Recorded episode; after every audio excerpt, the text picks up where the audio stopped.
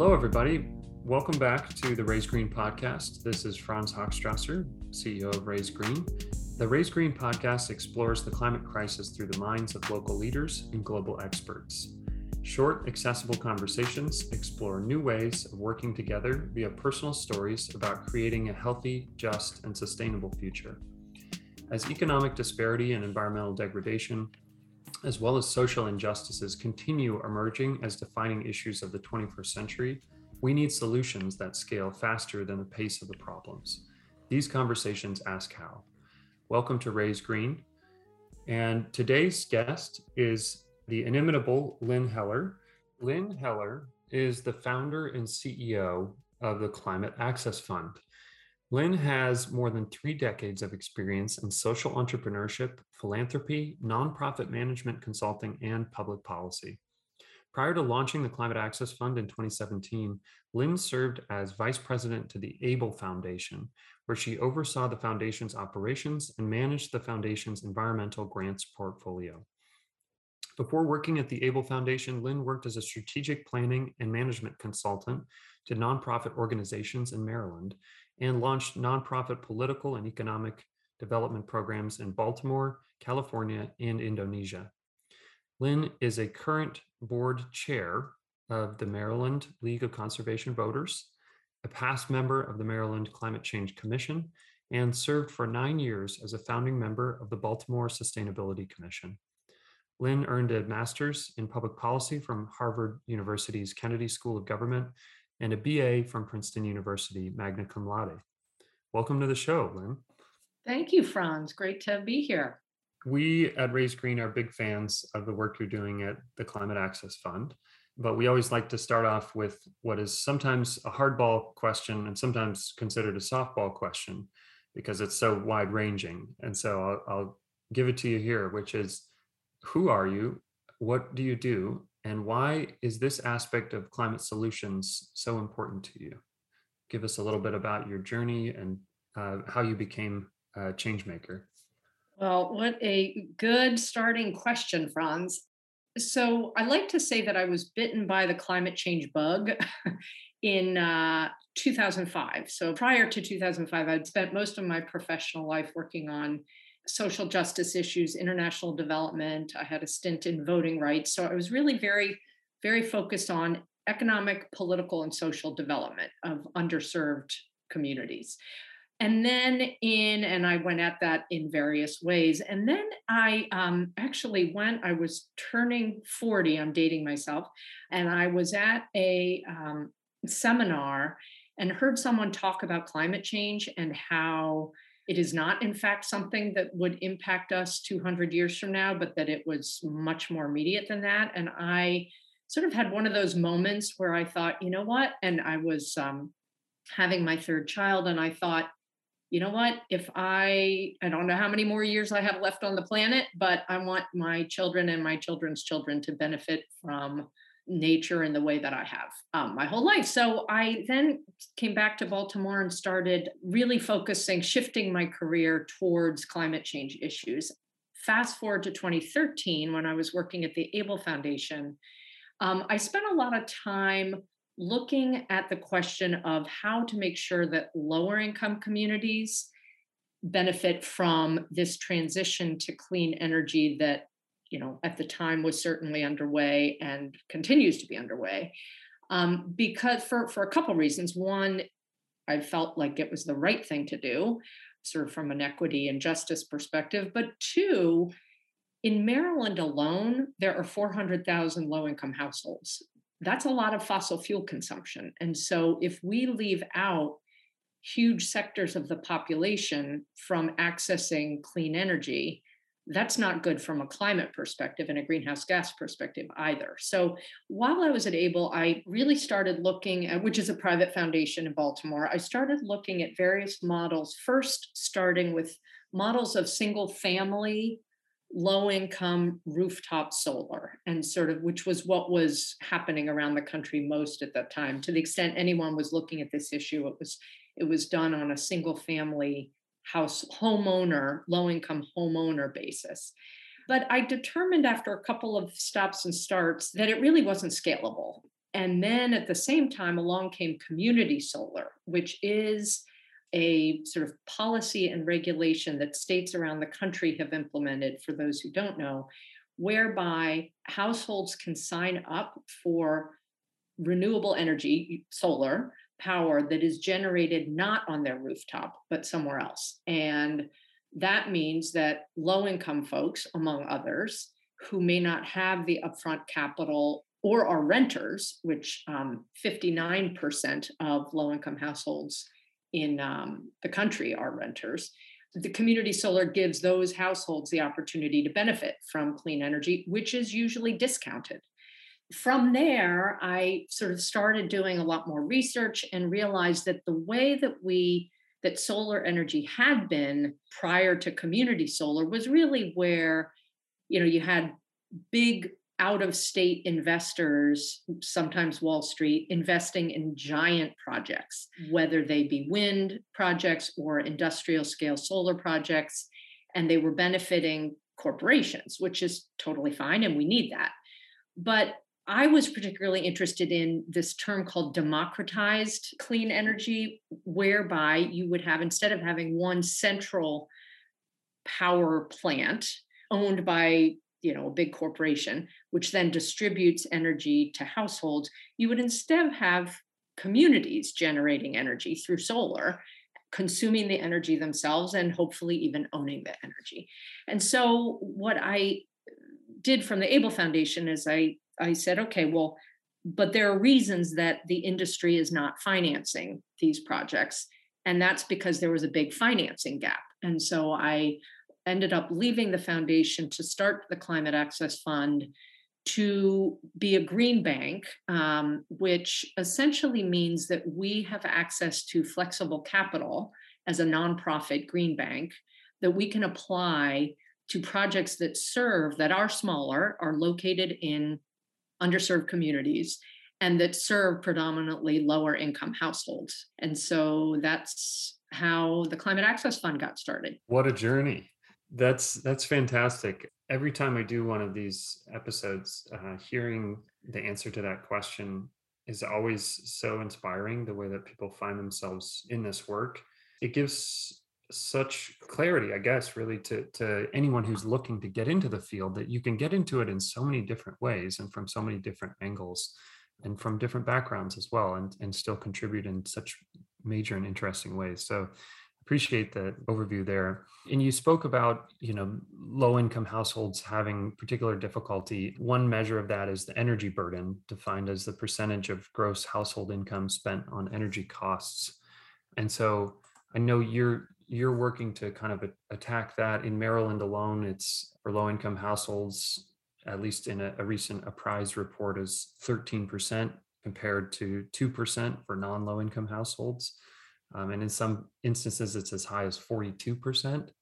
You know, a lot of what your work, as I understand it, is set up to address is related to reducing that energy burden.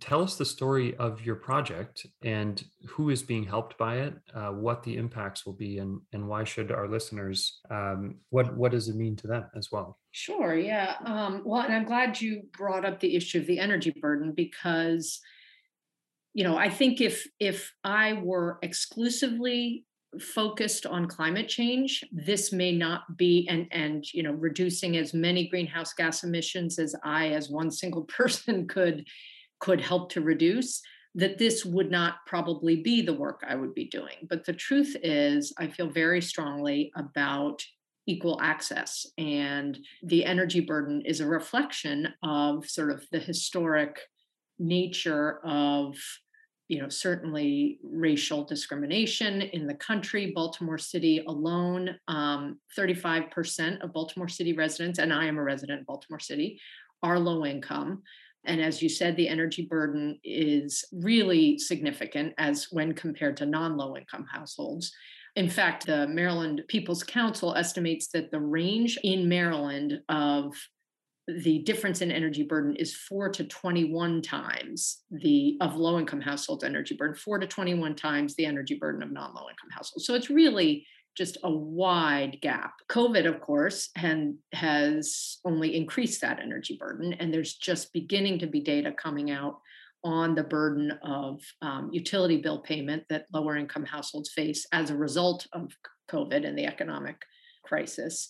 But in any event, the project, so so a lot of why we're doing this is because it is a triple bottom line project, right? We've got the environmental greenhouse gas emission reductions, we've got the energy bill savings to low income households, and then we've got the social equity piece. So what is the project? The project is a an 874 kilowatt solar system for those who for whom that means anything on the rooftop of the Henderson Hopkins School, which is a public contract school. It's a type of charter school located in East Baltimore. And that school, it's a K through eight school. It, it considers itself a community school. And actually, during COVID, particularly throughout 2020, Henderson Hopkins did a tremendous food distribution effort just out of the the gym, a gymnasium of the school to, to address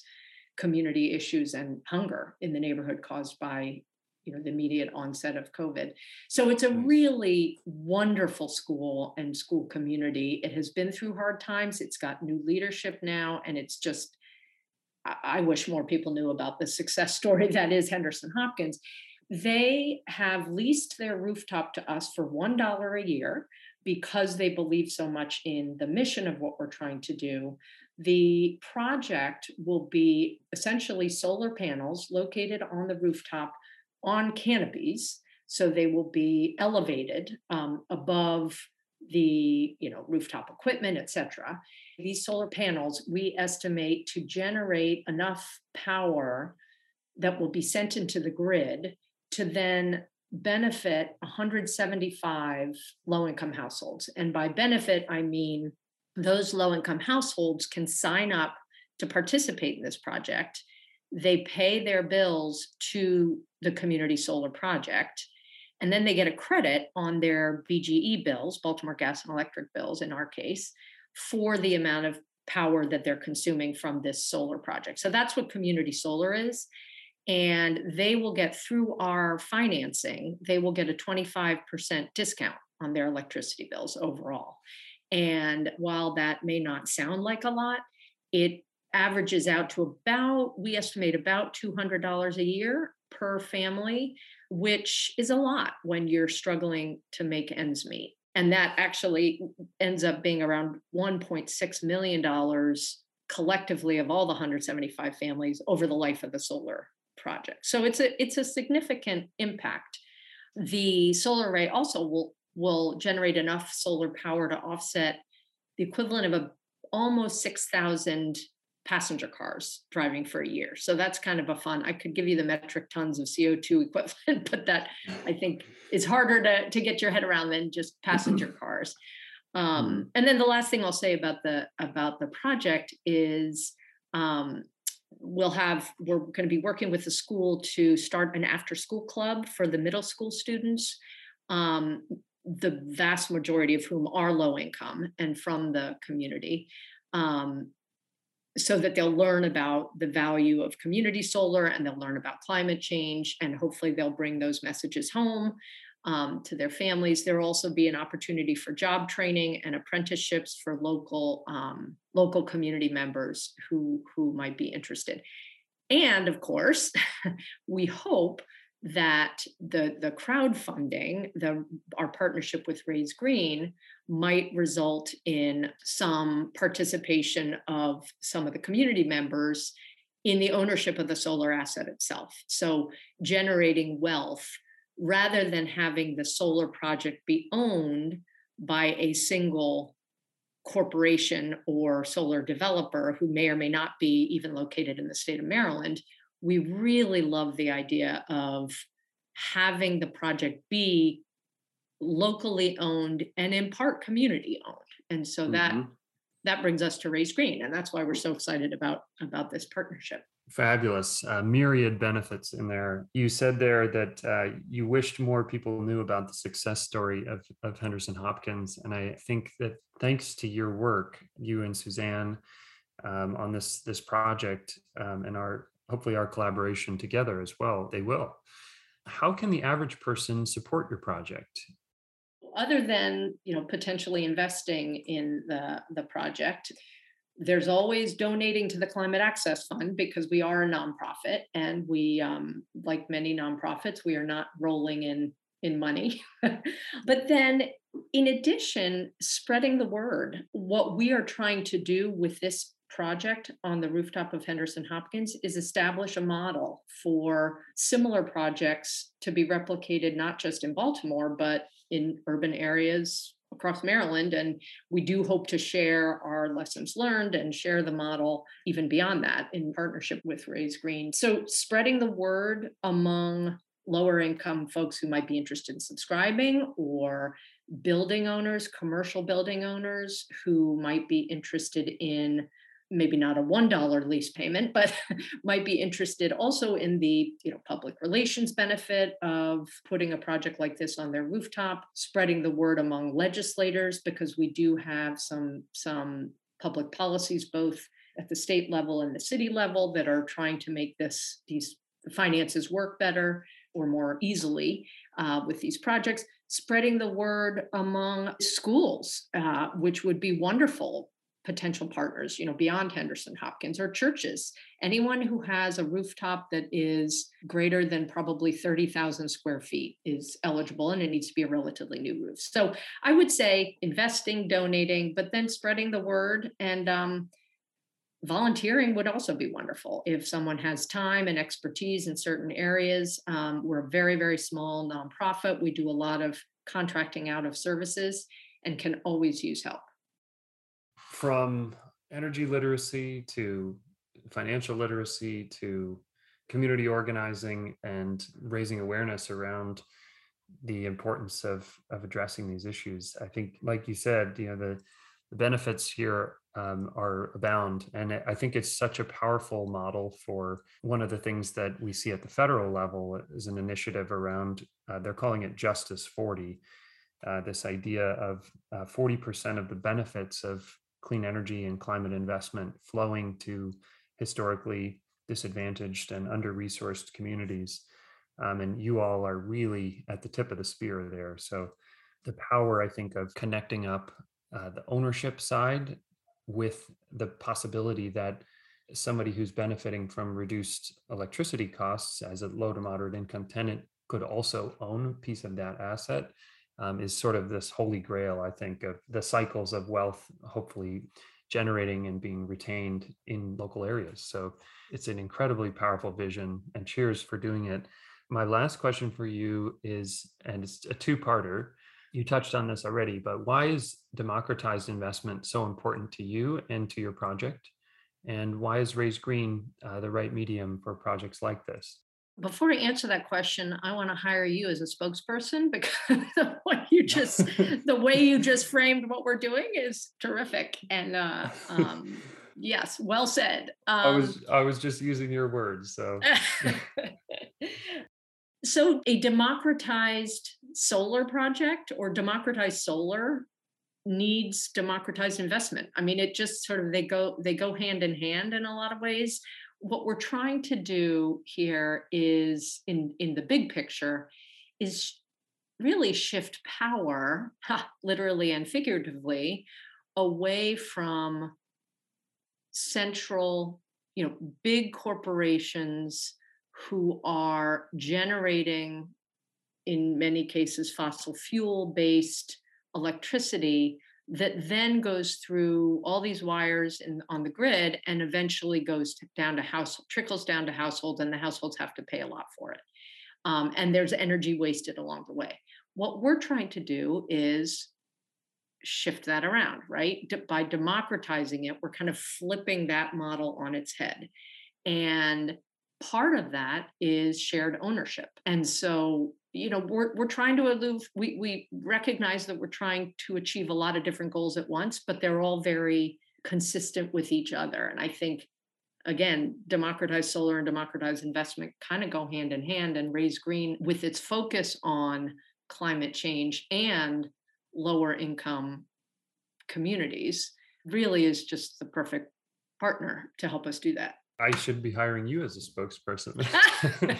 um, no, that is that's uh, very very eloquently put, and uh, shifting power back into the hands of people and reducing energy burdens in a way that uh, truly, you know, makes makes a difference on the the S piece of the environmental, social, and governance framework is so critical, and also so uh, so much of what is at least professed to be the, the interests of uh, many of the, the larger and historically incumbent investors, as well as energy companies and utilities. So I think we are trending in that direction. Big thanks to you for, for leading the way on that. And uh, it has been an absolute joy uh, working with you, Lynn, and your team at the Climate Access Fund. Any last uh, pearls of wisdom or thoughts for our listeners on this, this episode? No, just get out there and do what you can for you know for climate change and um, and justice. We we don't have a lot of time left, so I guess that would those would be my only words. Indeed. Um, excellent. Well, thank you again so much, Lynn, for coming on, and uh, thank you everyone for for tuning in.